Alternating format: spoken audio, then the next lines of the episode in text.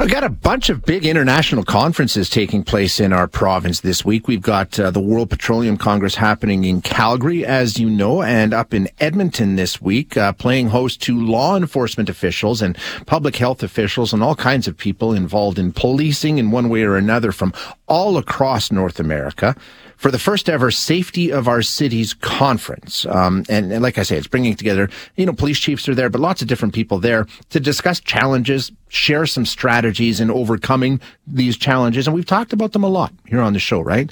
The social disorder, homelessness, all kinds of problems that are taking place, primarily in our big cities, but it's everywhere we've definitely got an issue right now. Um, but you know, being that it's 2023, and we talked about earlier, in 2023, we are bound and determined to make everything political and policing. Most definitely something that we have politicized to the extreme.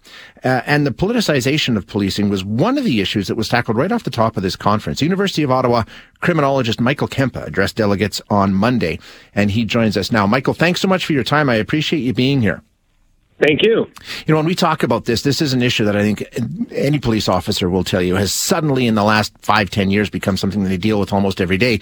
Politics and policing have been intertwined, uh, and the police chiefs all talking about what an impact it's had on the job that they do. Uh, what was the message that you took to them and, and you heard from them when you were talking about this? So really, there's there's a, a multiple layers of the politics of policing. There's the negative stuff, which has been increasing and that has to do with partisan political pressure that elected officials put on police organizations. It has to do with elected representatives wanting to use the police in ways that suit their political agendas. In other words, meddling around yeah. in operations. That's the bad stuff. The good stuff is that police organizations can and should be much more involved in the policy process no secret we're talking about moving away from just policing as law enforcement to integrating police organizations into our city's plans and our province's plans for community safety and well-being. So if the cops have to coordinate with health, with education, with housing and so forth, obviously all of this gets put together by governments the police have to be involved in those planning sessions as well. And I've heard uh, chief of police from Dallas yesterday, uh, chief of police from Albuquerque earlier this week, talking about exactly what you're you're mentioning here in terms of we can't just look at the first call goes to law enforcement, and we're dealing with issues we don't want to be dealing with, um, and, and, that sort of goes to what you're speaking of, right? We need to have a, we need to take a better look at the way we do this, and there will be some politics at play, and some of it could be very helpful Absolutely. What we've thought for about 150 years in our Western society that good policing is impartial policing, which is true, but we've taken impartial to mean untouched by politics.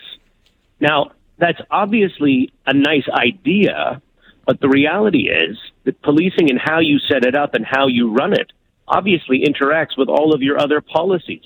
So, for example, we're talking about in Canada, we have a broken bail system. Yeah. If we want to reform the bail system, whatever we do with it, it's going to have an impact on the ground for what the police have to end up doing.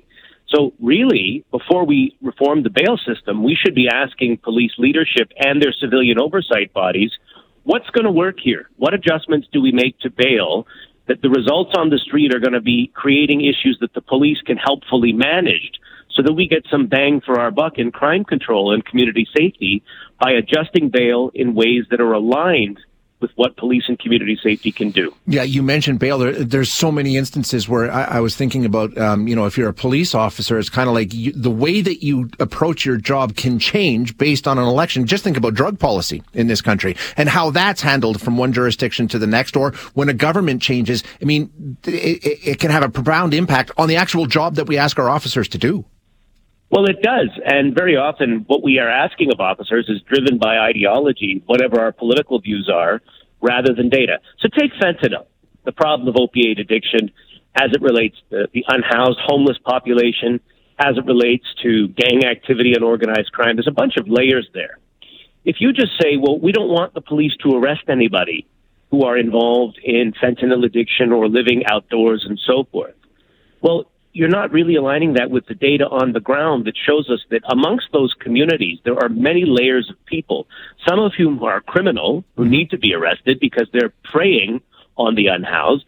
some of whom have a hope of being entered into housing and quick uh, addictions counseling, and others who need a lot more work.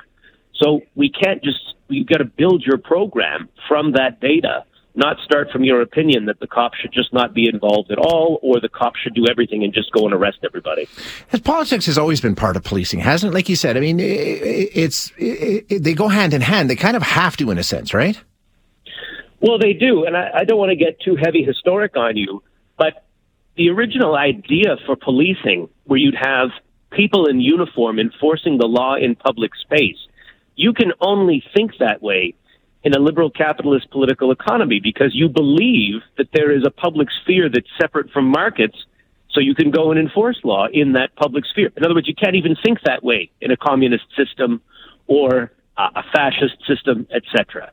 So it's bound up in our ideas and everything flows from there. What I'm saying is you acknowledge it, you separate the good from the bad, and you proactively navigate it rather than just try to deny it.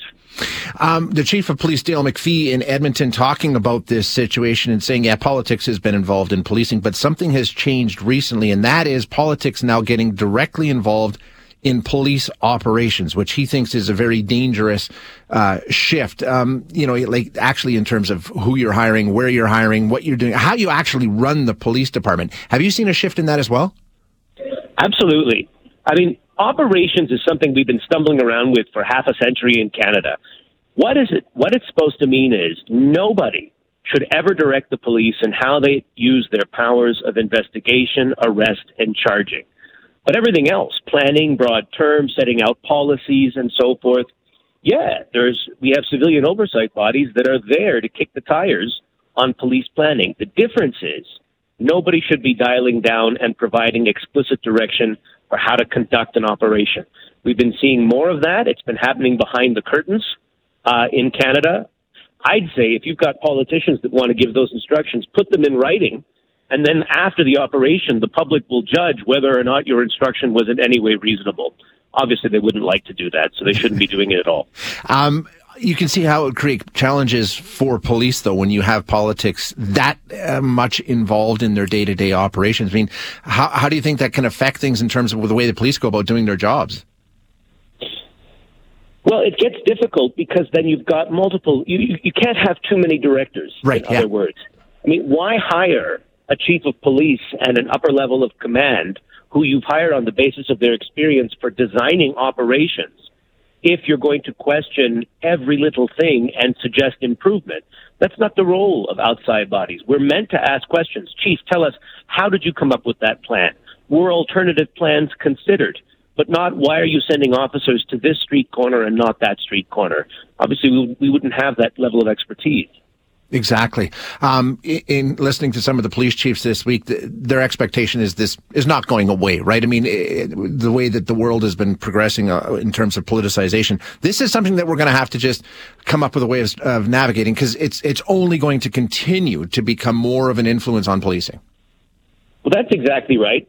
What should happen is the provinces, because they do the policing legislation, should just clearly spell out what does operations mean. It means nobody. Yeah ever gets involved in the exercise of those powers. And when that is clear, basically everybody's got their rules to play by. And if anybody does push a chief or anybody else in an inappropriate direction, they can rely on the legislation and say, butt out, or we're going to go public and say, you're putting undue political interference on us. Is there legislation at all related to that at this point, Michael? Or is it just sort of, hey, we just want, we want our police to be independent, so let's be independent, but nothing actually written down around that? So most of our provincial legislation dances around that question. Yeah. Um, in Ontario and Manitoba, they've taken a little bit of a stab at defining it. They still haven't done a very good job. They've defined operations too broadly.